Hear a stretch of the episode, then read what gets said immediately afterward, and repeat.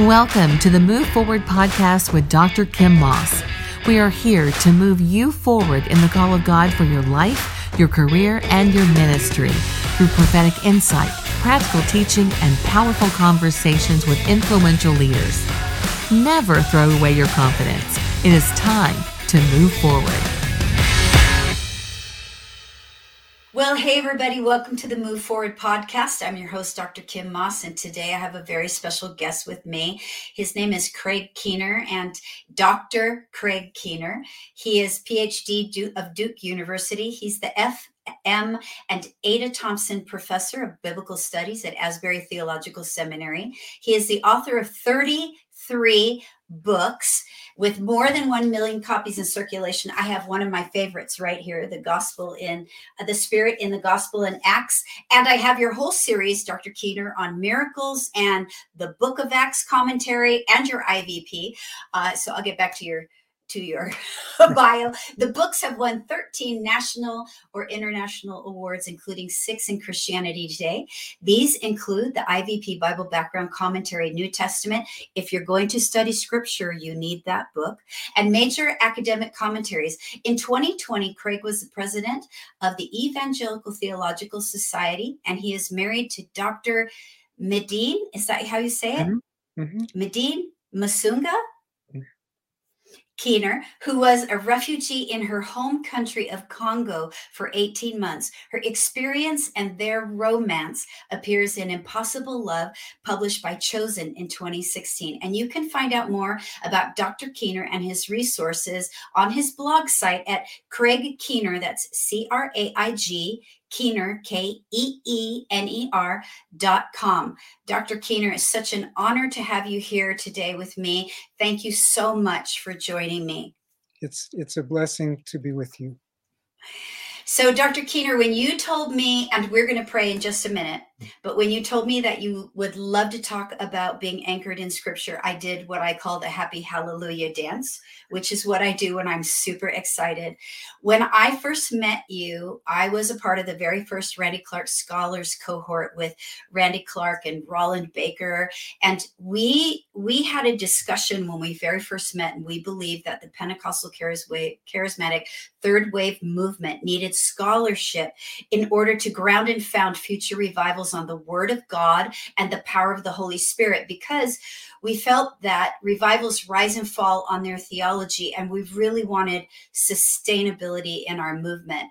And what is sad to me is that right now, according to the Barna polls and statistics, we're living really in a time of biblical illiteracy. So it's imperative right now, and I feel like the Lord is saying that every believer, leader, and non-leader, if we're going to faithfully walk in the supernatural power of the Holy Spirit as it pertains to our personal lives, prophecy, healing, and evangelism of the lost, we must get back to scripture in order to regain living by the word of the Spirit, recovering worship in spirit and truth, reestablishing the richness of scripture in the life of every believer, and restoring the biblical and theological foundations for discipleship, because there's a harvest about to be given to the church. So Doctor Keener and I, for those who you are listening, we are going to talk about returning to the word of God. But before we do that, let's pray.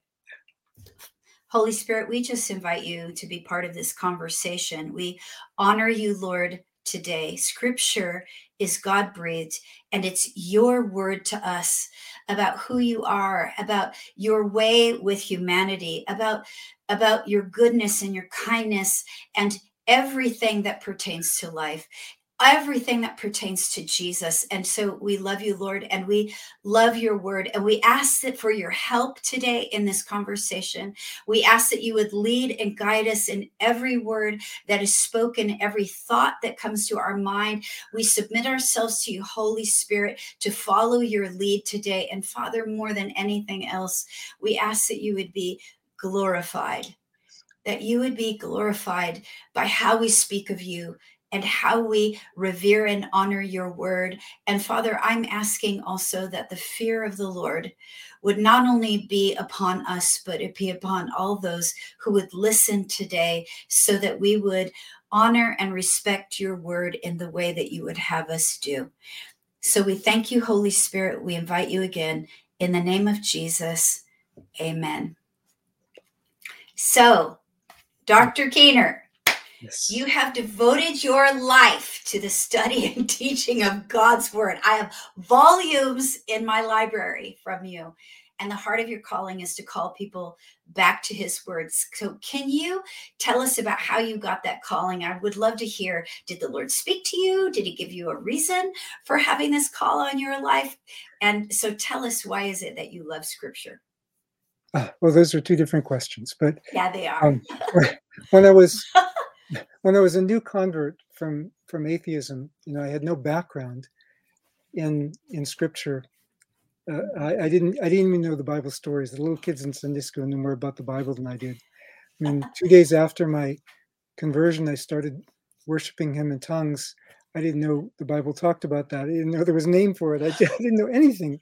And so, oh my gosh! So I started. Um, there was a point where I just had such a craving that, you know, to get to get the flow of the context, I started reading forty chapters of the Bible a day. If you do that, you can get through the New Testament every week or through the Bible every month. And, you know, I don't do that regularly, but I, I did that for, for a while. And, you know, the, the Bible memory verses they taught me when I first became a Christian, I realized, oh, wow, it's not just a bunch of blank space in between these verses. You know, there's a flow yeah. of context. They actually mean something in context. And so that was the beginning, and just loving scripture and then realizing, Hmm, there are things I'm missing, things I don't understand. I mean, my translation explains some of the language, but not the figures of speech, not the allusions to things that were going on in the culture. And so I started getting a craving for background, and then, you know, eventually wrote the background commentary um, so that other people wouldn't have to spend ten years digging all that stuff out uh, before they go out and preach. But, um, but so that that's that's more addressing my my love for scripture. Um, I, I hear God's God's voice there. I meet God there. Um, yeah. al- although it's also it's also a discipline, because sometimes there are things I don't understand, but I study them anyway and tuck them away, because someday I will understand more of them, or they'll help me to understand something else. So it's all it's all you know. It, it, we're so instant gratification oriented in our culture. Yeah, we, we don't uh, we don't practice the discipline. You know, some people. It's like studying the Bible just for their sermon and not not regularly devotionally. Um, but anyway, the, the the other question about how I got my calling, just, uh, you know, in prayer, it was, I think it was the first year after my conversion. Um, how old were you? How uh, old were you? And were you in another job when this happened? Uh No, not when it first happened. I was I was uh, actually in high school. Oh. I was fifteen when I was converted. Oh. And then uh, I think I was still fifteen when God called me. But it was it was uh, sometime after that first calling. That was the calling was April eleventh, nineteen seventy-six. But the when he called me specifically to call the church back to the Word, I think was sometime later than that, but I had no idea what that meant. I mean, I mean, most of the people in the church knew the word a whole lot better than I did. You know, some, some things God calls us to do or for, you know, future reference. But it became clearer over the years, and part of it, you know, there are people who are skeptical of Scripture and the miracles in Scripture, and so part of it is me, um, you know, working on that end of it, but also the frustration that I've had. Like, the Lord sent me to Bible college. Actually, I turned down a national merit scholarship to go to Bible college because I felt like the Lord wanted me to. And and there were some people there, they were just, you know, the Lord said, study with them. They have the gift of teaching. So I, I learned from them.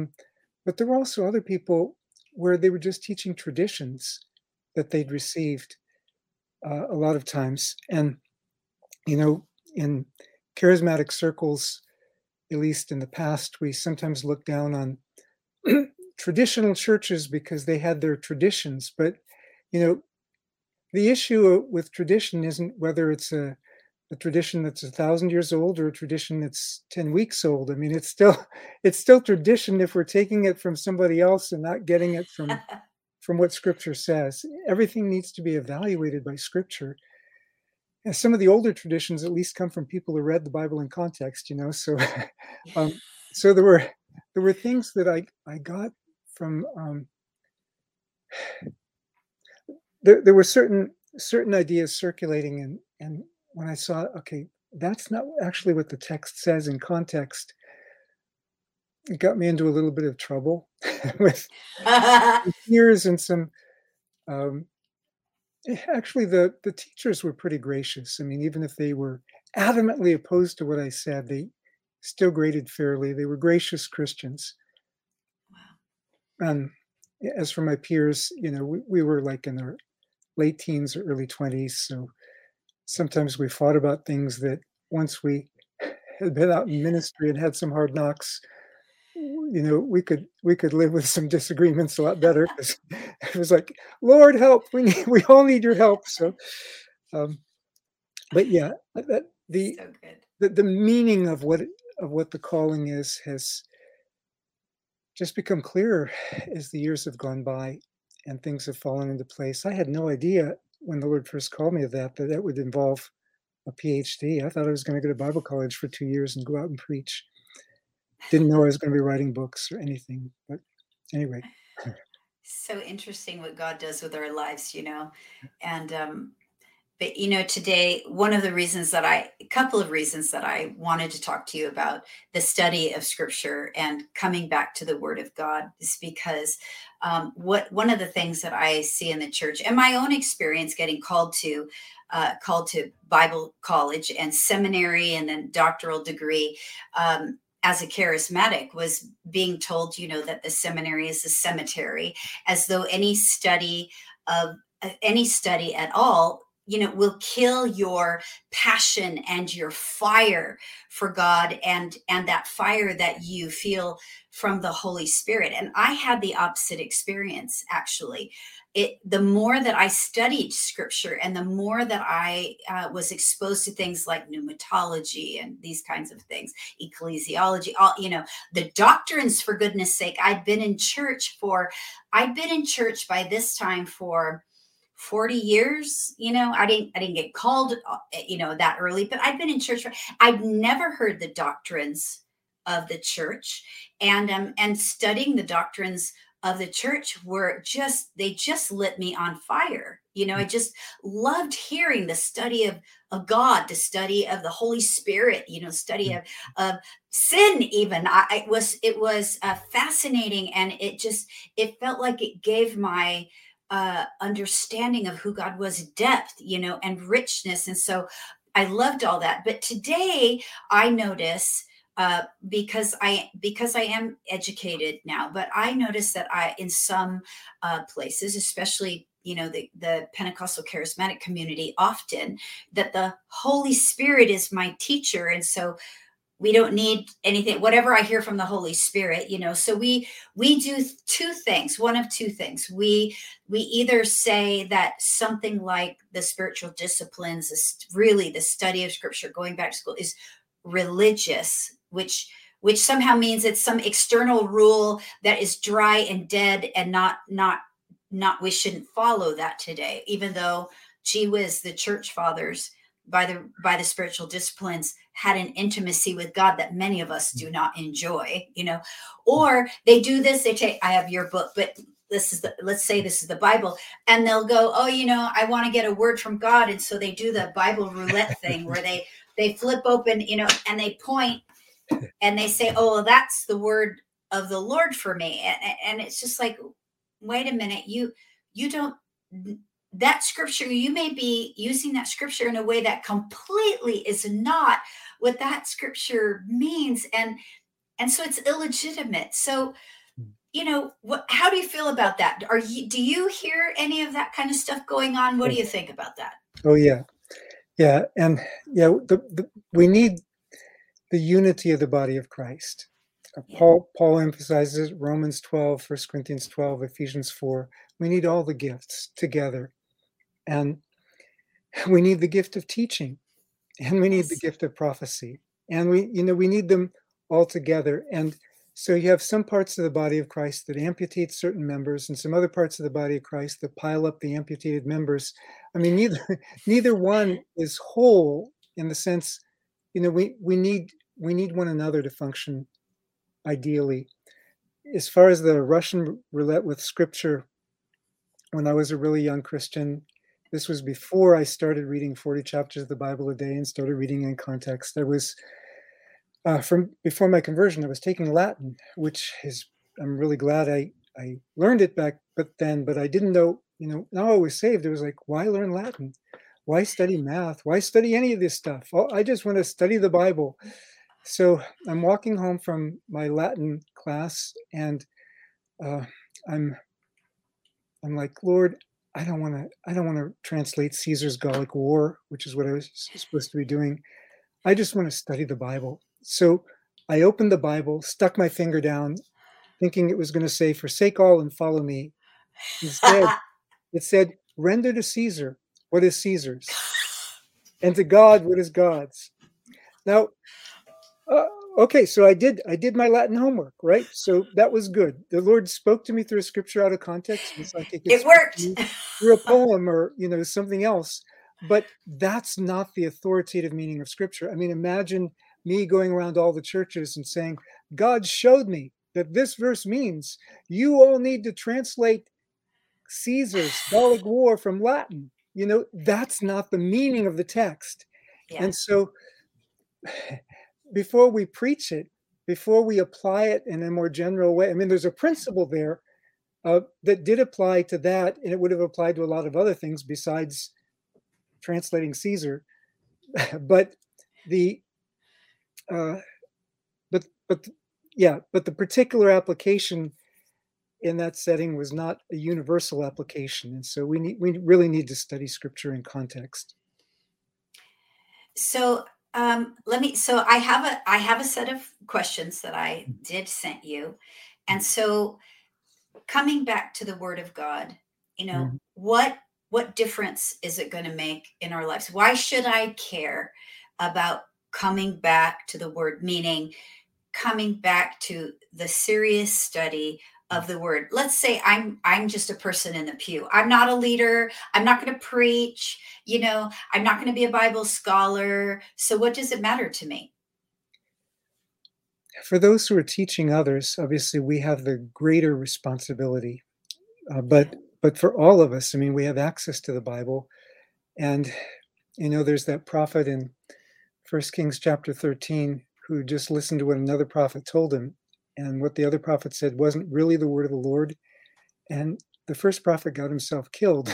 So it's important. I'm not saying everybody's going to get killed. That's not my point. But yeah. um, but the principle there, we we we really are responsible to, you know, we thank God for the shepherds God raises up. But in the end, we're we're responsible to to hear God for for ourselves. In in uh, I believe it's Second Kings twenty-two. You have an awakening in the land. I mean, they're already starting to do some things. They're, they're, you know, Josiah is starting with this moral cleanup. He's a, he's a teenager. He's on fire for Jesus. Well, for for the Lord. He didn't know it was Jesus yet, but right. he, he's on fire for God, and they're cleaning up some things. They're starting to restore the, the temple of the Lord, and then Hilkiah, the, the priest, finds uh, the book of, of the law hidden in the masonry. And, and often people did deposit foundation documents in the masonry of, of temples. And so he brings it to Shaphan the scribe. Most people back then couldn't read, but being a scribe, Shaphan could read it, brought it before the king and starts reading it. And the king hears what they should have been doing and hears all the judgments attached about what happens if they don't do it right. And, you know, he could have said, well, I'm glad that I'm at least pious. Or he could have said, huh, well, the Lord hasn't judged us yet. It must be all right. Or he could have just said, well, everybody else around me is doing it this way. It must be okay. But instead, he took seriously what the text said. He tore his robes and responded in a radical way to the book, and then sent to um, to the prophetess Huldah, uh, same way that Hezekiah a century before had sent to the prophet Isaiah, who was the leading prophetic figure of that time. Well, Huldah is the leading prophetic figure this time, and she prophesies uh, how that book applies to, to that situation. So you have the different things working together. Uh, in that case, the, the scribe and the um, and the, the prophetess and, and so on. And that fueled this, this movement of revival and delayed God's judgment for a generation. It, it wow. didn't keep going, unfortunately, and they did end up getting exiled to Babylon. But for a generation, that judgment was, was put off. Coming back to the word makes a life and, and death uh, difference. And, and and I think sometimes with seminary, some people have had a different kind of experience of seminary because it's been just dry information. Yeah. But when when it's part of our encounter with God, it's like, okay, I'm learning about the God that I know, that I have a relationship with, or I'm I'm I'm learning better ways to understand Scripture. Um, not that you have to go to seminary to do that, but um, But we do have to pay attention to Scripture. Again, we like everything instant in our culture. You know, you want you want the microwave dinner. You just slide it into the microwave, and um, you can't do that with Scripture. Just a verse here and a verse there. Well, I've always heard the verse quoted this way. It must mean this. With my incoming first-year seminary students, I often will uh, take people's favorite memory verses and say, okay, uh, now let's look at these in context. Because if I just say, how many of you believe in context? Everybody raises their hand. If, I, sure. if we if we take their favorite memory verses like, uh, the thief comes to steal, kill, and destroy. Who's the thief? And the majority will say, you know, it's the devil. And I'll say, now it's true that the devil comes to steal, kill, and destroy. Is that what this verse is talking about? And then I give them like two minutes. I say, open, open to John chapter ten and just start reading. And you report back to me in two minutes who it's talking about. And inevitably they realize, oh, it's talking about something different, which I won't, I won't even specify here. I'll just let people look it up on their own time. I'm like, where's my Bible? Yeah. I mean, that's just one example. There's so many of those. Right. There, there really are. And I think this, this, that's a really good segue into the next question that I wanted to ask you. What is, you know, we learn big words in seminary, but I think that, I think that everyone ought to know some of these words, you know, um, but hermeneutics, you know, what, what is hermeneutics and, and why should we care about that? Her, Herman who? Sorry. Right. um, yeah. Whether people know the word or not, I mean, it comes from a Greek word meaning to interpret. Actually, the interpretation of tongues is from that same same Greek word. Well, so it's Bible interpretation. Actually, hermeneutics can also be used for law or other things, but um, Bible interpretation. The Bible is an inspired book. So yeah. Two things in that in that sentence. First of all, it's inspired. So we can hear God's voice there. Just like, you know, if I if I know the author of a book, when I read it, I'll often read it with their voice in mind. I, I know kind of what they mean because I, you know, if I read a book by Gordon Fee, I can hear him preaching. I know where there should be an exclamation point and the editor just took it out. But um, but it's it's an inspired book. That means God gave it to us in a particular format. He gave it to us In, in writing, uh, by, by the time it gets to us. And so there are certain principles that if you know how to read, or you even know how to hear, you take into account. And, and one of them is context. I mean, that's the way God gave us the Bible. He, yeah. he didn't give it to us a verse here and a verse there. He gave it to us in, in books of the Bible. And you know, when I, if I'm going to preach from a passage in Matthew, for example, especially like the Great Commission at the end of Matthew, you know, and, and he talks about um, in that commission, teaching them to observe all the things that I've commanded you. Well, that presupposes, because originally it was given to them as a book, it presupposes that by the time you say teaching them to obey all the things I've commanded you, you're thinking of all the things he's already commanded them in the rest of the book. So, you know, we need to we need to read it. it uh, Romans chapter one, where it says he's writing to the saints in Rome, or the, the consecrated ones in Rome. That means, well, we're supposed to read this as a letter to the to the Christians in Rome. It does speak to us, but kind of the way a case study does. If this is what God said to them in their setting, what is God saying to us in our setting? And that's the respectful way to treat it, actually the way it was given to us. It, it doesn't mean God, God will speak to us less. It means God will speak to us more, because we don't just have our favorite verses. We, you know, there, there's certain themes running through Romans. And when we read a verse that intersects with that theme, we read it in light of the, the context of, of the rest of Romans and, and so on. I think that's, I think context is so incredibly important. So can you explain how do we, how do we begin to read something in its context? I know that I didn't, I didn't actually have that question on our, on our paper, but I think that context is, is, is incredibly important. And I'm not sure that people will understand how to read their Bible in context and yeah. how to study it that way. Yeah, and there are different levels of context. I mean, one one level of context that I think we charismatics are intuitively good at is we read it in light of our relationship with God. You know, I mean, we, we know the author.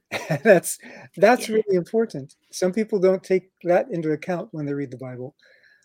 But the context in the text itself, um, and, and by that I don't just mean the the immediate paragraph, although that's important enough. I mean, the thief comes to steal and kill and destroy. I mean, reading the paragraph would change what we think, how we how we apply that text. Uh, again, not that not that it doesn't apply to the devil, but he's just, I mean, it's it's has a broader application than that. And then when you, uh, this is the day that the Lord has made. Let us rejoice and be glad in it. You start back a few verses. The stone that the builders rejected has become the chief cornerstone. This is the Lord's doing. It's marvelous in our eyes. This is mm-hmm. the day that the Lord has made. Let us rejoice and be glad in it. We're celebrating a particular momentous act of God in history. Now, it is true. We can, re- you know, Paul says, rejoice in the Lord always. So yeah, the way we often apply that verse is, is a true thing, but it's not really what the verse is saying in context. And, and, I mean, the parable of the good of the Good Samaritan, uh, no less an authority than than Augustine in the fourth century.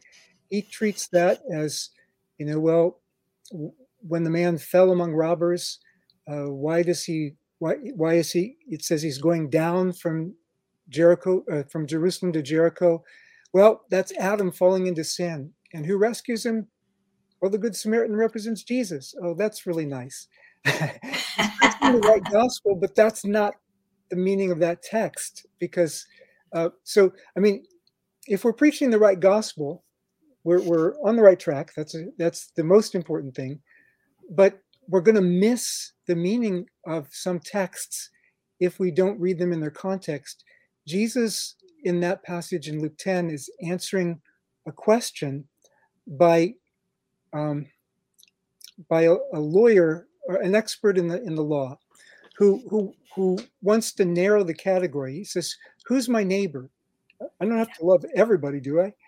And the, the point of the parable is that your neighbor might even be a Samaritan, somebody you don't like, ethnically, relig- religiously, or or in other ways.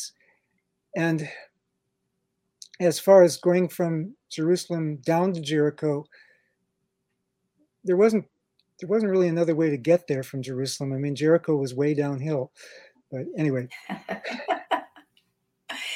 So tell me, what are the when we when we are not in the Word and and really getting filled by you know getting filled by the word in its context and, and what it's saying. I, I think that there are some dangers that happen. So um, one of the things that before we before we talk about some of the some of the passages of scripture that are so beautiful when we understand them in, in context, mm-hmm. you know, um, I think that this affects prophecy in particular, oh, yeah.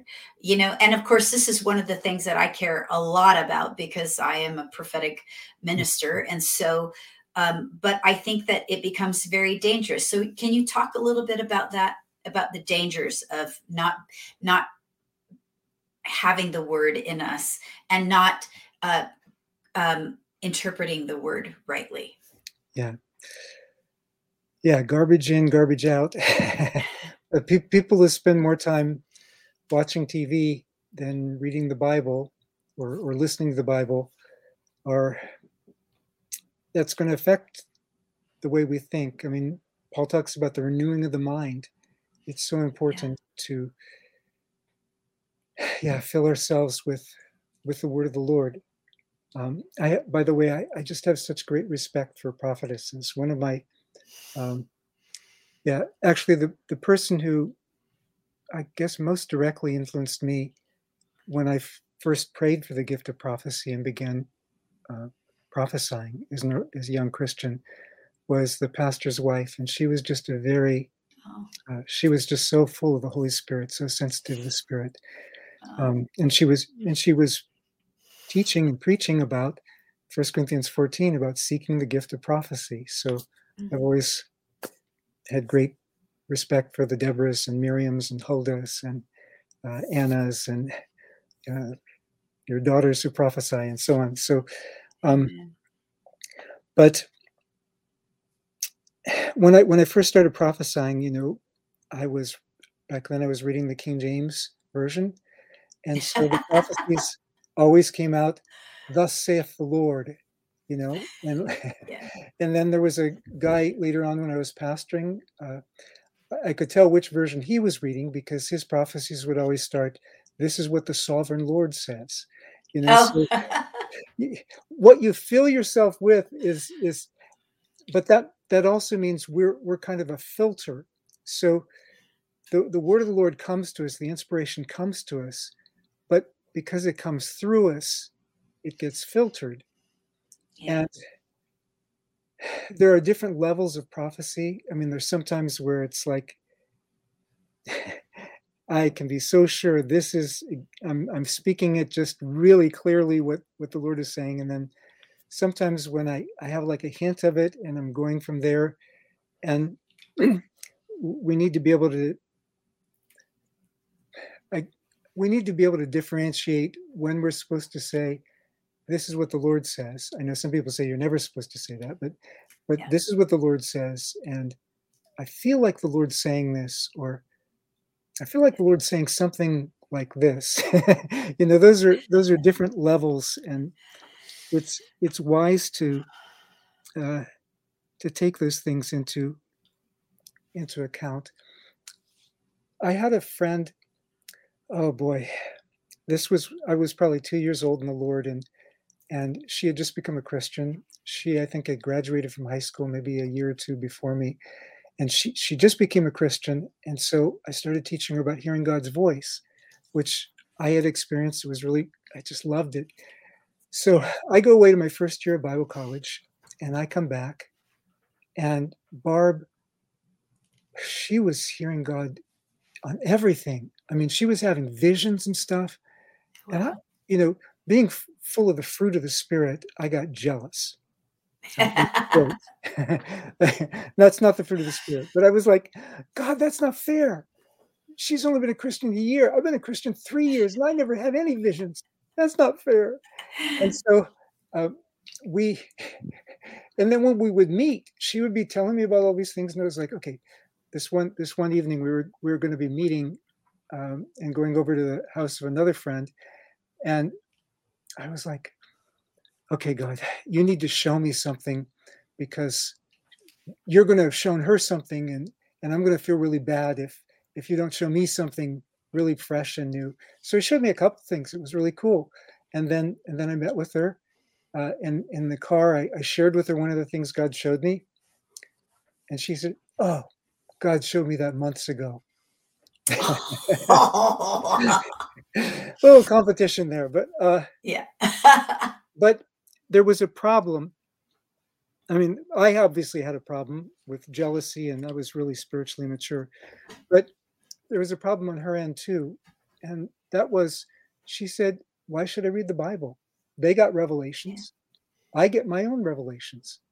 Yeah. And and why why do I need their revelations?" And I was like, "Well, because, you know, if you want to keep on track with the Holy Spirit, you need to make sure it's in, you know, in line within these contours, because like First John says, many spirits have gone out into the world." And, you know, the Bible, yeah. the Bible talks a lot. I mean, and it talks about being able to judge prophecy too. First Corinthians fourteen twenty-nine, First Thessalonians right. five. Now, in, in both of those churches, you're dealing with people who are like one to maybe three years old in the Lord. So they have to use peer review. They didn't really have prophetic mentors when Paul wasn't with them. But uh, in the Old Testament, you had senior prophets who would mentor people, make sure they, you know, like Samuel presiding over the, the, the sons of the prophets, sons and daughters of the prophets, I guess, in First Samuel nineteen. And then, um, you know, the the younger prophets being mentored by Elisha and, and um, Second Kings four and, and, and so on. Um, but anyway, so we get to the house and she and her friends start telling me about their new revelation that they got.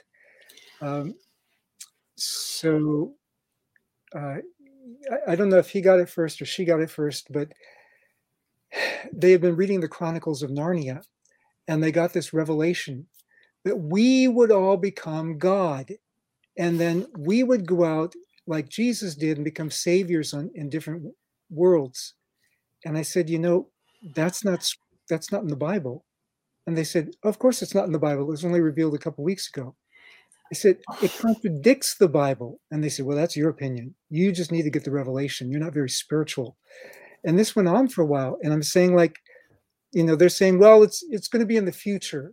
Uh, and I said, as far in the future as you look in Revelation twenty-two, we are his servants serving him before his face. And and they, yeah. they were like, well, this is further in the future than that. Eventually, they realized they were wrong. But there's a reason why we have the book of Jeremiah in the Bible. The majority of prophets in his day were saying judgment is not coming. Jeremiah had to stand virtually alone In, in the prophetic community and speaking for God and saying, this is what the Lord says. And like he says in Jeremiah twenty-three, the other prophets were stealing their words from each other. And so he, he spoke the word of the Lord in truth. His generation didn't listen to him. But a generation later, three books of the Bible all declare, and when the word of the Lord, according to the prophet Jeremiah, was fulfilled. Well, guess what? In retrospect, everybody knew if those guys wrote books, they don't go in the Bible. This guy's book goes in the Bible. You know, what we have in Scripture is tested. It's proved mm. already. Mm. That's the purpose of Scripture. It's not to say that this is all God ever said. I mean, every time yeah. God reminds us that we're his children, you know, the Spirit bearing witness with our spirit, God is speaking. But, you know, the Bible doesn't have to record, you know, God said to Doctor Kim, or God said to, to Craig, or God said to whoever this. It can just say the Spirit of the Lord bears witness with our spirit. So, but we, it, the Bible isn't all that God has ever said. Um, it, you know, Obadiah in First Kings eighteen tells Elijah that he hid one hundred prophets by fifties in the cave. Their prophecies aren't recorded. You know, God spoke, but but the purpose of the Bible, it's it's what we call canon. It's the measuring stick. It's it's mm. the minimum that we all agree on that we can use to evaluate every other claim to revelation or doctrine or anything else. And if we if we don't have that, you know, a river is great flowing within its banks. But if it has no banks, it just floods everywhere. Right. And it becomes destructive, right? Yes.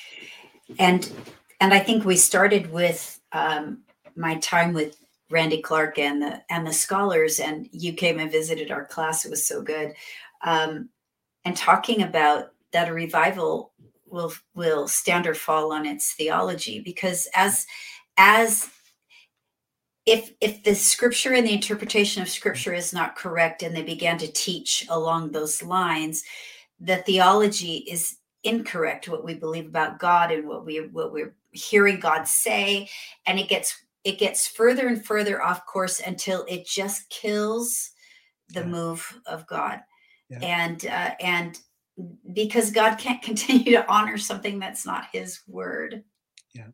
And, and especially, you know, there's a trajectory. So, you know, if the line is just deviating a little bit, you know, it's mm-hmm. still, still close, still right on the most important things, but you keep following that trajectory out further and further, it's going to get crazier and crazier, and eventually it's going to lose God's blessing. Right. And and, and so, we see that in history. I mean, a lot of revivals yeah. in history. Um, and and often, you know, there, there are things that happen in revivals that are just our, our emotional reaction sometimes to the Holy Spirit. And, and they're not wrong, but sometimes one generation's experience becomes the next generation's tradition, becomes the next generation's legalism. And what we needed weren't those traditions of those experiences in the past. What we needed was the the Holy Spirit himself who, who brought the revival. I mean, the I, I think Rolland said this, this is actually the summary of one of his books, that real revival is Jesus. You know, it's not it's not the shaking, it's not the dancing, uh, not the not that it's wrong to shake or dance, but the the The uh, I like to, yeah. I mean, sometimes you just can't help. But anyway, yeah.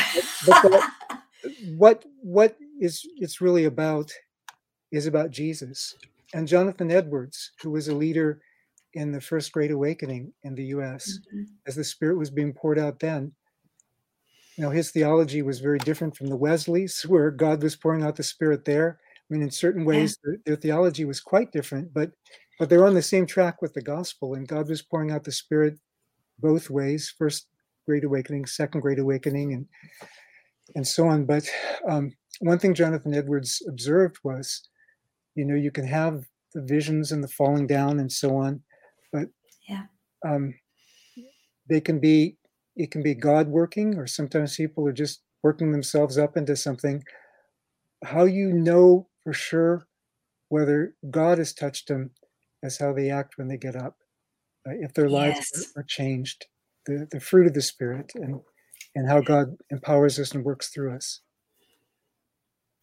Exactly right. That's so good. So, excuse me. So we are, we've talked a lot about this, and I know we could talk more about it, but I, my mom used to say, I, I know I wrote you about this, but my mom used to always tell me, Kimmy, because, you know, I've always been a little bit of a direct kind of girl. And, but she'd say, Kimmy, now you get more with honey than with vinegar. Mm.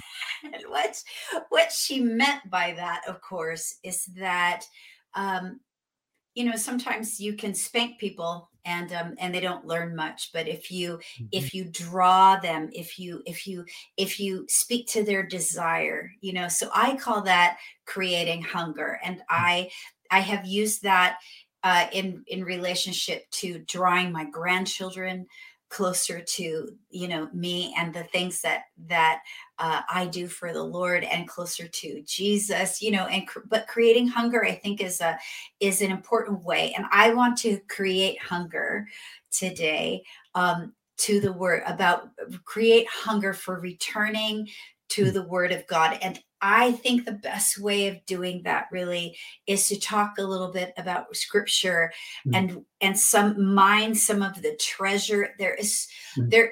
I literally, you and I both know this, Doctor Keener, because we, we have, we have studied scripture for a long time, but I, I can return to the same passage over and over and find new things and be so, um, Uh, you know, sometimes, sometimes, wow, I feel the Holy Spirit right now, but I, mm. sometimes I can be reading a passage of scripture and just want to fall on the floor for the wonder of what God is saying uh, in in Scripture, and and of course it's the inspiration and that the Holy Spirit is real and the Word is alive, you know, and active. But but also just for f- discovering something new about what how He loves me, or His the magnificent glory of God, or the just the wonder of Jesus and what He has done for us. And so when I when I met you.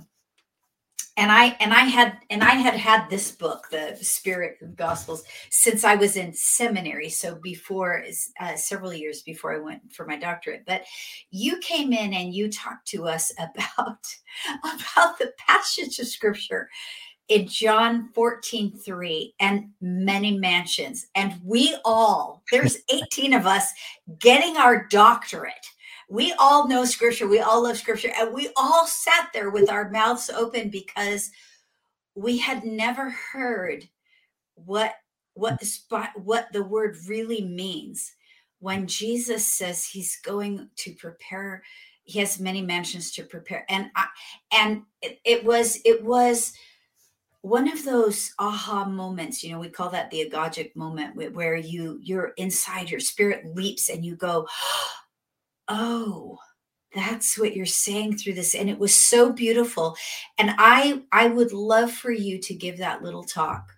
You know, I would love to, I'm just going to shut up now. And I'm going to ask, would you, would you do that, a little Bible study with us and talk to us about that passage of Scripture and what it really means? I think that people, it will create a hunger for people to study, study. Practice the discipline of study of the Word of God. Oh, and one last thing before I be quiet and, and leave you for the rest of this, um, is that I remember in being being blown away when I was in seminary in the beginning, the first time I went to school, when I heard that the study of Scripture is one of the highest forms of worship, because I don't think we understand that. In in right now, you know, with all the biblical illiteracy, how could we, if we knew that it honored God yeah. to study Scripture, you know, that it was worship to study Scripture. So could you talk about that first, and then will you do the little Bible study for us? Sure. If, if I if I remember the the right sequence. Uh, but yeah. Or any any passage, whatever, if you're studying something else and you want yeah, to share it with us, but yeah. Oh, we could go on forever. Uh, yeah, we could. There's always more. There's always more. It's it's, it's so, always more. So wonderful. I mean, we can be hearing from God every day. Yeah. And in, in terms of um, it being it being worship, it's it's true, because, I mean, you read the Psalms, and the Psalms will sometimes go from speaking to God to speaking for God. Um, Psalm forty-six, Psalm ninety-one. Um, Moving between worship and prophecy is very common in Scripture, because it's the same Spirit who inspires both. Uh, First Chronicles twenty-five, you know, uh, they prophesied in giving thanks and praise to the Lord. These were the officially appointed uh, worship leaders in the temple. Uh, they they were prophesying, and a lot of the Psalms came out of that that experience in the temple. So in uh, In hearing God in prophecy, that's one way we hear from God. We also hear from God from what He's already spoken in Scripture. And as we engage it, sometimes people think, uh, actually, I thought this as a young Christian, because I thought my mind led me astray before I was a Christian. I shouldn't use my mind, just get the revelation in my spirit. Right. But, you know, Romans eight, where it's where Paul says, God's Spirit bears witness together with our spirit. Earlier in the same chapter speaks of having the mind of the Spirit versus mm-hmm. the mind of the flesh. It talks about the renewing of the mind in Romans chapter twelve. Um, Philippians about thinking on the right things. You know, there's there's so much about um, the mind that we miss. That's that's right there in Scripture. Proverbs is full of, you know, seek wisdom, seek knowledge, be diligent in seeking it. Sometimes we're not diligent enough in seeking it. So didn't you write a book? Didn't you write a book, The Mind of the Spirit? I did write a book on the mind of the Spirit. You I have that somewhere. Yes. So if you are interested, those of you who are listening, because I can feel the hunger already, but uh, The Mind of the Spirit, Doctor Keener has written a book called The Mind of the Spirit. Yeah. I mean, both, God gifts both. I mean, it's like in First Corinthians fourteen, Paul speaks of praying in tongues as praying with one's spirit. He speaks of interpreting tongues as praying with one's understanding. And singing with the Spirit, singing with the understanding. But both, going back to First Corinthians twelve, both are gifts from God's Spirit. So God's Spirit works both through our spirit and through our mind. And that was something the Lord had to teach me so that I didn't feel guilty for studying, because the way I, the way I'd, you know, internalized some wrong stuff. And one day I was praying and God said, you, you need to, I want you to understand this with your mind. They said, oh, no, God, we're not. I was so disrespectful as a young Christian. And so he flashed ten scriptures into my mind at once. Uh, and I'm like, oh, okay. Oh, you're right. But like, like that should be a surprise. But anyway, um, so, and also I did a book called Spirit Hermeneutics. But oh. what we're talking about here basically is what that book is about, in that the, the Spirit guides us in interpreting Scripture, but the Spirit will guide us with the meaning of Scripture in continuity with the meaning he inspired in it to begin with. Mm-hmm. At the very least, it has to mean what he inspired it to mean to begin with. So at least we should start there. And yes. uh, so anyway, but yeah, in terms of people, ah, people... wrong approaches to Scripture justified slavery, have justified the silencing of women, have, have uh, justified the cessation of spiritual gifts. Yes. And, so uh, and, and they've also been used to justify preaching false gospels and, and preaching the true gospel in inadequate ways. So Uh, you know, in Ephesians four, eleven to thirteen, gifts that God gave to the church include apostles, prophets, evangelists, and pastor teachers. We need all those for the for the building up of the saints, well, to, to equip the this, you know, all believers for, for the work of ministry that we all have. But one thing that apostles, prophets, evangelists, and pastor teachers have in common is we all are giving the word, sometimes in different ways. Uh, prophets are giving the word of the Lord. Uh, evangelists are giving the word, the gospel. Uh, yeah. But, you know, you can, not everybody preaches the gospel quite accurately. I mean, the yeah. way it was normally preached when I was a young Christian was you accept Jesus as your Savior, and then you learn to make him Lord sometime later. That's not that's not the good news of the kingdom of God. That's that's not the good news of Jesus Christ being Lord. It's, you know, w- what he saves us from is our sin. So, I mean, it's it's all one package. I mean, it's true. We don't immediately live perfectly on our conversion. Like, at least I didn't, but um, I don't know. If, Nor me. That's other people's sins. But, um, but the gospel is... It, as we study Scripture, we'll understand even the gospel more, more accurately, uh, how to how to explain it more more accurately, how to communicate it more accurately, and and obviously, pastor teachers, I mean, that's right at the heart of what they're supposed to do. I mean, the First Timothy, Second Timothy, and, and Titus, you know, elders and church leaders are supposed to be able to teach. That's a requirement for them in in all of those cases, and First Timothy and Second Timothy are both clear that um, significant basis for that teaching is Scripture. Uh, I say a significant basis because they were also teaching from the gospel, which wasn't written down in Scripture yet, all of it. But anyway, um, but yeah, sorry, I need to get back to John. That's okay. The kerygma, yes. Yes, yes. So in John fourteen, now the way it's often been interpreted, again, this isn't one that will, I mean, it's true. I mean, I'm sure we in heaven we'll have really nice places. I I'm not trying to argue against that.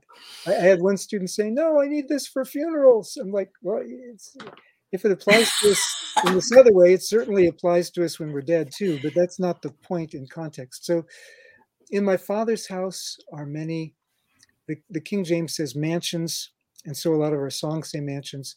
Back when the King James was translated, mansions meant something a little bit broader than what it means today. The, the Greek, the Greek word there, and you see this in newer translations, it just means dwelling places, or or sometimes translated rooms or something like that. But I'm sure they're very nice.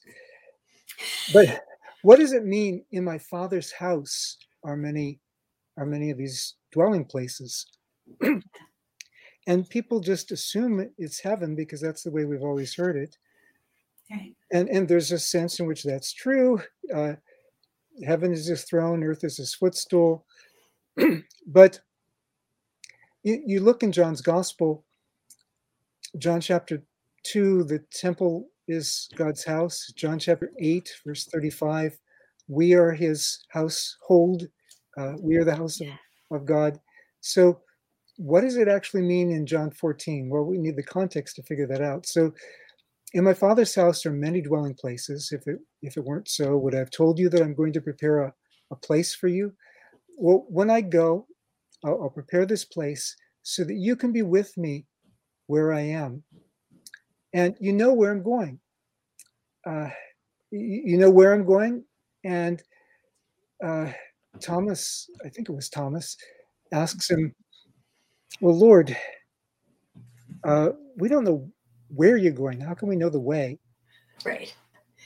And, and I mean, that's the question we all should have asked, because we need the context to figure it out. Well, Jesus goes on to explain what he means by it. He says, I am the way and the truth and the life. Mm. No one comes to the Father except through me. Well, is that a second coming verse? Is that talking about how we come to the Father through Jesus at the second coming? Or is that a salvation verse? Well, I think it's a salvation verse. I think it's fourteen six we, we quote in context. Yeah. So we find out where Jesus is going. He's going to be with the Father. Um, and how do we get there? Through Jesus. And when do we come to Jesus? Well, when we are converted, when we accept Jesus yeah. as our Lord and Savior, we come to the Father through Jesus. Yeah. And therefore we're in his presence. And what does he mean by, he's saying, I'll, I'll come again, I'll receive you to myself. Obviously, yeah, he is going to come again in the future, but this is in John fourteen. And every mention of him coming again in John fourteen through sixteen is talking about him coming again after he rises from the dead. And then he breathes on them, like God breathed on them, into Adam the breath of life. He breathes into them, says, receive the Holy Spirit. So he, he's promising them, I, I won't I won't uh, leave you as orphans. I'll, I'll, I'll come to you, and I'll give you another helper or another counselor, another um, advocate. It's translated different ways. But um, I don't want to go into all the meaning of that because I'll digress too far from what I'm talking about. But um, I'll, I'll, I'll give him to you so that so that he may be in you yeah. forever. And he says in verse twenty-three, I and the Father will come to you and make our dwelling within you. Now, it's the same Greek word that's used in verse two, where he says, in my Father's house are many dwelling places. That particular Greek word is used only twice in the entire New Testament. And it's in those two verses in the same context. Chances are it means the same thing in those two verses. And then you've got the verb uh, kind of form of that used in the context, abide in me or dwell in me and I in you. You know, we're branches in the vine. And so, you know, as long as we cling to the vine, we're going to bear fruit because the life of the vine is coming through the vine, and it's in us as the branches because we dwell in him. So in my Father's house are many dwelling places. Where my Father is, in, in my Father's presence, there are many places to dwell. And Jesus goes to make a place for us in God's presence. And he, he comes back, he gives the disciples the Holy Spirit so that uh, the Father and Jesus come and make their dwelling place within us. He dwells in us, we dwell in him. So the beginning of John fourteen is not talking about something we get just after we die. It's not talking about something we get just at the same time. I mean, obviously, we're going to have it even more fully there. The New Jerusalem in Revelation is shaped like a cube, which was the shape of the Holy of Holies in the Old Testament. So we'll be in his presence without distraction forever and ever.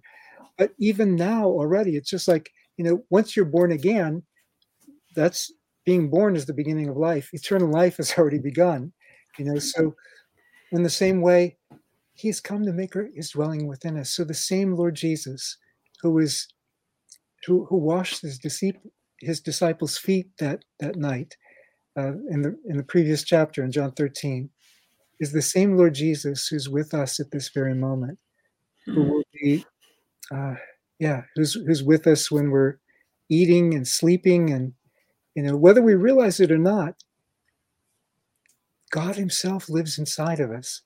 So we may as well realize it. I mean, when I was a young Christian, again, with my, uh, you know, we, as Pentecostals, we talked about praying through a lot. And so trying to, I don't I don't know if everybody else had this wrong, but the way I kind of had it was I was trying to work my way up into his presence. And maybe after an hour, I'd feel worthy to, um, to, to but no, we can just start. Don't waste an hour. We already have full access. He's, He's in us. Yeah. So that makes me a mansion. Yes. Yes. Which that that so touched me. It's it still does. Really, it's very moving to me. That I'm one of the many mansions. Yes. You know, and I, I love, I, I never forgot that you taught us that. Thank you for doing that, because that, that, that is so meaningful to me. You know, I'm not waiting to go to my fifty thousand square foot house, which our possessions won't have really any meaning. It's such a, it's a thing, right? It's, but, but it's me. It's, It's me that he's preparing, because he wants to live in me, and I become, we become the many mansions that he is dwelling in. It. I'm that it's astounding, really, it's astounding. First Corinthians three sixteen, First Corinthians six nineteen, and Ephesians two. I mean, we are we are his temple, we are his yeah. dwelling place. And in Second Corinthians five, um, you know, if, if our earthly tabernacle is dissolved, we have we have a, a tabernacle from heaven, uh, that our, our, our new body. We're going to be we're going to be resurrected with a new body. But Paul doesn't say we will have; he says we have, because in that context he speaks of we are. You know, it's guaranteed. It's like we already have it, because yeah. we have the. He says the arhobon. Of the Spirit. Arhabon was a word that was used in ancient business documents for a down payment, the actual first installment. He says we have the down payment of the Holy Spirit. It's like Paul says in First Corinthians two, eye is not seen nor ear heard, neither should enter the human heart the things that God has prepared for those who love him. But, he says, they've been revealed to us by the Spirit. You know, words can't even describe what awaits for us, but we have a foretaste of yeah. that in the experience of the Spirit that's already available to us. John chapter ten, verses fourteen and fifteen, where Jesus, he's been talking about his sheep hearing his voice. He says, my own know me, even as the Father knows me, and I know the Father. Well, obviously we don't know yet as we are known, in the sense of, you know, completely understanding. I mean, all the ages of eternity, it'll, it'll I mean, we'll still be seeking, Ephesians two, I think, suggests seeking to fathom ever more deeply the, the, the marvel, the wonder of God's love revealed to us in the cross. Because the infinite sacrifice from the, from the infinite depths of God's heart. Um, but I mean, there's there's there's so much, but even though we we don't have the we haven't embraced the fullness of that yet. Mm-hmm. It's still true what he said, that my own know me, even as the Father knows me and I know the Father. It's Old Testament covenant language for being in covenant relationship with God. And it's a relationship that God has established with us from his end. In the incarnation, Jesus made God known. In the cross, Jesus made God available. And in the resurrection by the Spirit, Jesus has made God dynamically present in our lives. And you know, John fifteen fifteen, Jesus says, these these things, you know, I've, I've told you whatever I've heard from the Father. I, I called you friends because I've told you whatever I've heard you from the Father. That was a major quality of friendship in the Greco-Roman world, was you would share share things in confidence, share your secrets with one another. Yeah. Of course, in the Old Testament, it talks about God sharing intimate things, like with Abraham in Genesis eighteen, or you know, God does nothing except he, he reveals it to servants, the prophets, in the book of Amos. So um, he, he, he says, I've called you friends. But lest we think that that was only for the disciples at that time, chapter sixteen, he comes back and he says, and when, and when he comes, when the when the um, Parakletos, the advocate, comes, he won't speak on his own initiative, but he will speak whatever he hears, which means that we who have the Spirit get to hear, just like Jesus heard from the Father, the Spirit hears from Jesus and communicates that to us, so that our relationship with him can be as intimate as the mm-hmm. disciples had when he was there in the flesh. I mean, I, I really am looking forward to seeing him more, but um, but the access we already have to him. That's beautiful. He's so much with us, and it's his grace. We definitely didn't earn it. I mean, we we need to walk in his commandments and keep on track to to keep hearing him. Uh, that's that's on our end, but uh, but he's the one who gave us this relationship, and from his end, we we have we have full access. Wow, that's so powerful. That is so powerful, and what a what a beautiful place for us to. I we've been through such a hard time. Yes. And we're in such an extraordinary historical moment. Yeah. And uh, if we ever needed to know that we have intimacy, intimacy with Jesus and have full access, we need it now. But, but Doctor Keener, I know that you also hear from the Holy Spirit, and I ask every one of my guests the same thing at the end, because this is the Move Forward podcast and I care about prophecy. But what are you seeing for our time right now? And what would you say to my listeners about about it, and how to be encouraged in in it, and what you're seeing prophetically for this time? Thanks. For years, I've been hearing the judgment is coming and the church isn't ready. Not that the judgment is on the, well, uh, in the in the most precise sense, not that the judgment is coming on the church, but uh, I mean, it affects us. And so yeah. I I remember one time, probably back in the, sometime back in the eighties, probably around eighty-five or so, the Lord said that sometimes, and, and I hadn't realized this, but that sometimes here we would hear about, you know, earthquakes and wars and rumors of wars and famines and all these things happening, persecution, other parts of the world, and say, whoa, those are other parts of the world, but not here. And God was like, the church in the U S is arrogant because you think you're better, that there's a reason why it can't happen to you, even though it can happen to them. And he said that the time was coming when he was going to strip us of the things that we value so we could learn to value what really matters. And, and in many parts of the world, the church has, has discovered that through, through suffering. Jesus is the only thing that's worth everything. Yeah. Jesus is worth everything else. If we have to lose everything else for Jesus, he's worth it. I mean, he says that over and over again to his disciples, and yeah. and you know they they thought they were doing pretty good till the part came about taking up the cross and following him. And that's, that's when the, the Romans had to draft the bystanders, Simon of Cyrene, to do what the disciples weren't there to do. Um, so it is understood that sometimes we, it's not like he he has abandoned us. Um, yeah. But but I I also, there was a time, you know, early on I figured, okay, well, we probably got like, somebody asked me, give me a date when this is going to happen. You know, I was thinking it's probably a couple of years. This was back in the eighties, you know, so. Yeah. Um, and, and actually I felt it really heavily in the early seventies, and then I started feeling it again, maybe in the mid eighties or something, I don't know. But we all, Paul says in First Corinthians thirteen nine, we, we know in part, so that covers our teaching. We prophesy in part.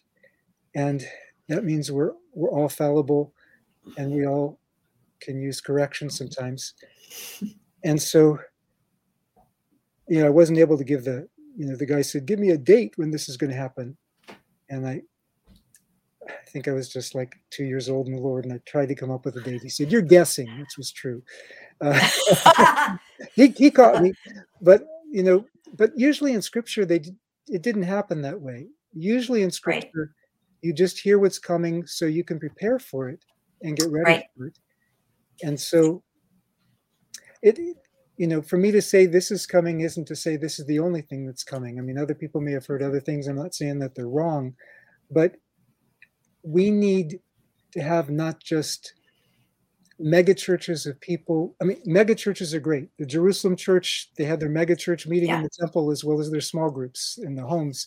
So I'm not against mega churches, but we need to not just have lots of people.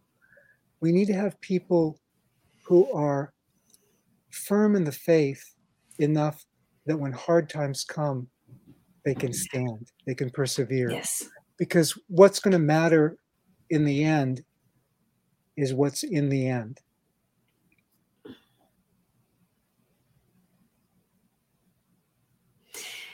Agree. I see, I see some hard things coming, and I have felt like the church was not ready. Yeah. And that uh, those of us who do teach and preach and prophesy needed to help prepare the church. One of the things um, that uh, that I that I have just recently spoken to, I just I just uh, my second book has just got published about the way of the kingdom, and it's about the kingdom of God suffers violence. But it's my uh, it's my first very very uh, simple step for the average Christian of going back to the real gospel, and and and it includes in it a chapter that has a very, very simplified theology of suffering, because I think it's missing from the church. I think that we have forgotten in some ways that death has lost its sting, you know, and that Death, death is not the worst thing that can happen to us. It's actually only just a new beginning of the next chapter, you know, the eternal chapter, and um, and that Jesus is worth our very lives. Yes. Yeah. And there are people in parts of the world who lay down their lives yeah. on a regular, you know, and our face. What we we're going through that right now, as a matter of fact. Yeah. And uh, so you were going to say something, Doctor Keener. Yeah, Roland and Heidi can certainly speak to that. Yes. And I, and I spent a lot of time in northern Nigeria, and so I there's a lot of martyrs there. Yeah. Um, but yeah, e- even here in the U S, I mean, back in the, I think it was still in the seventies. Yeah, I haven't been beaten for a long time. But there, back in the, you know, when I was a young Christian, sometimes I would get beaten for my witness or have my life threatened here in the U S. And Uh, yeah, uh, and, and, my, and my wife, she was a war refugee for eighteen months as, as a Christian, she and her, her family. Um, it's not something to be scared of, though. I mean, it's, yeah, it, it's, I mean, it was a horrible experience going through it, but they saw God's faithfulness through it. Yeah. And It's not like they would volunteer to go through it again, or that they would volunteer the okay. first time through. But you don't you don't seek those things out. But no. the spiritual growth that comes, uh, you know, if you want to seek something out, you can always fast. but uh, but but usually we get there are enough trials. But you look at the seven churches of Asia Minor, you know, there were some churches there that, I mean, Sardis is a dead church. It's said to be a dead church, called to awaken, to return to the first things that they heard. So yes. calling them back to the word, wake up, go back to the, uh, and then then uh, the church in Laodicea was so self-sufficient that, you know, they weren't relying on Jesus. They they had blended into the values of their culture. Laodicea was a wealthy banking community, and the church, they they absorbed those values. Like, I am rich, I have need of nothing. Yeah. But Laodicea had a really, their water supply was terrible. People said all sorts of bad things about their water supply. And Jesus says to them, you're like the water that you always complain about. You make me sick. You make me want to spit you out. Whom I love, I discipline. Be be zealous, therefore, and turn to me, and I'll come in and, and, and sup with you. So you have churches like that. You have other churches where there are false prophets. Uh, Balaam and Jezebel, which is probably not what their parents named them, but they, they're symbolic names. And they're they're teaching people it's all right to compromise with sexual immorality or, or food yes. unto idols. You know, you can just blend into the values of the culture. And then you've got two churches that were not, n- nothing bad was said to them. And they were both the suffering churches. They were in Smyrna and Philadelphia. Mm-hmm. In one case, he says, um, I'm going to deliver you from this suffering. In the other case, he says, be faithful to death, and I'll give you the crown of life. And we don't always know why it's one way with one and one way with another. But all of the churches are told the same ultimate thing. All of them, whatever their different situations, are called to overcome. Some of the churches, they were faced with the test of persecution. Some of them were faced with the, the test of compromising with the values of the same world system that was killing their brothers and sisters elsewhere. But all are called to overcome. And so whatever our test is, you know, when we look at, at our brothers and sisters in Myanmar right now, or our brothers and sisters in northern Nigeria, or, you know, so many other places in the world, in, in Haiti at this moment, um, uh, yeah. so much suffering. And we may say, I couldn't endure that test. We don't get to choose which, which test we're going to get. But are we enduring the tests that we have here of not being distracted from the Lord by the values of the world around us? Mm. By by what we can get from social media, or what we can get from the world's entertainments, or, you know, are we totally sold out to Jesus in our contexts? In Revelation, you know, beyond the seven churches, you have a tale of two cities, in a sense. You have Babylon portrayed as a prostitute, and you have the New Jerusalem portrayed as a bride.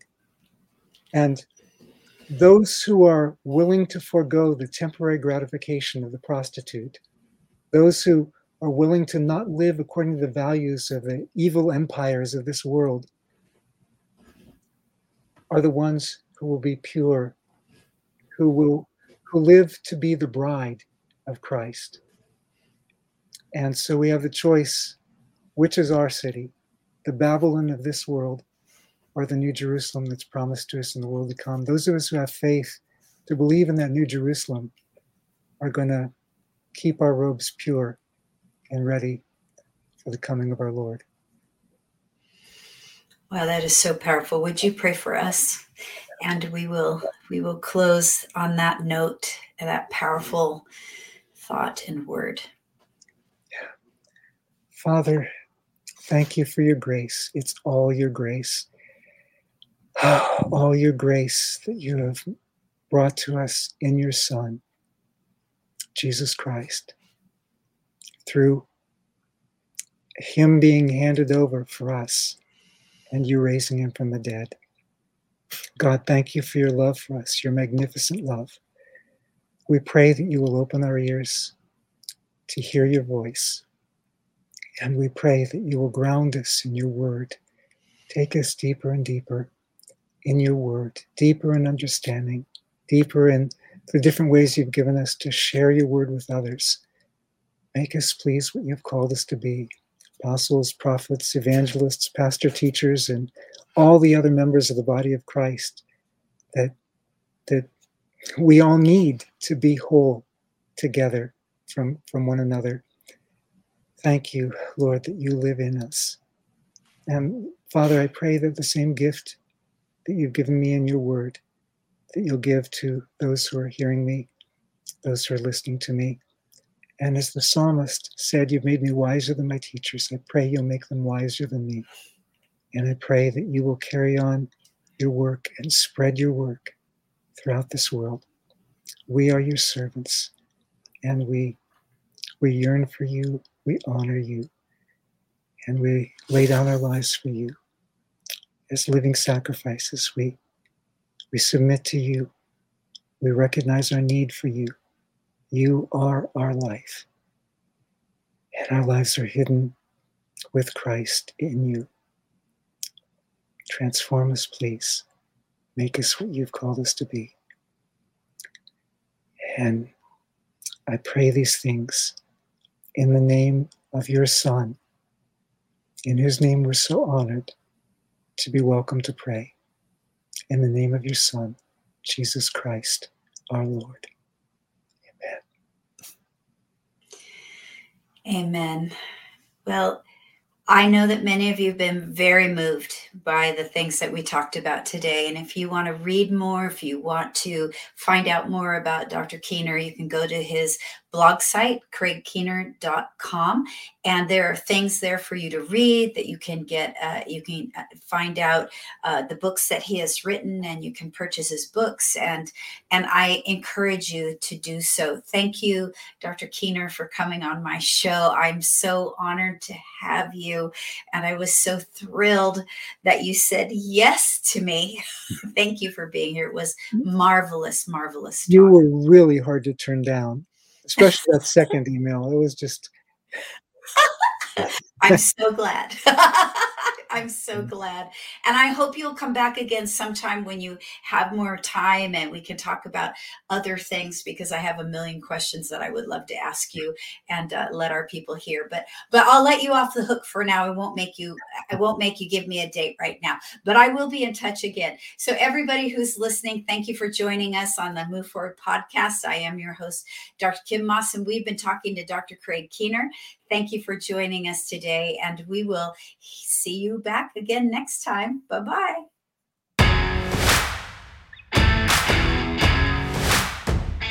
Thank you for joining us for the Move Forward podcast.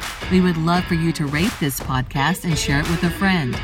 You can connect with Doctor Kim on social media. For those links and more, visit her website, kim moss dot com.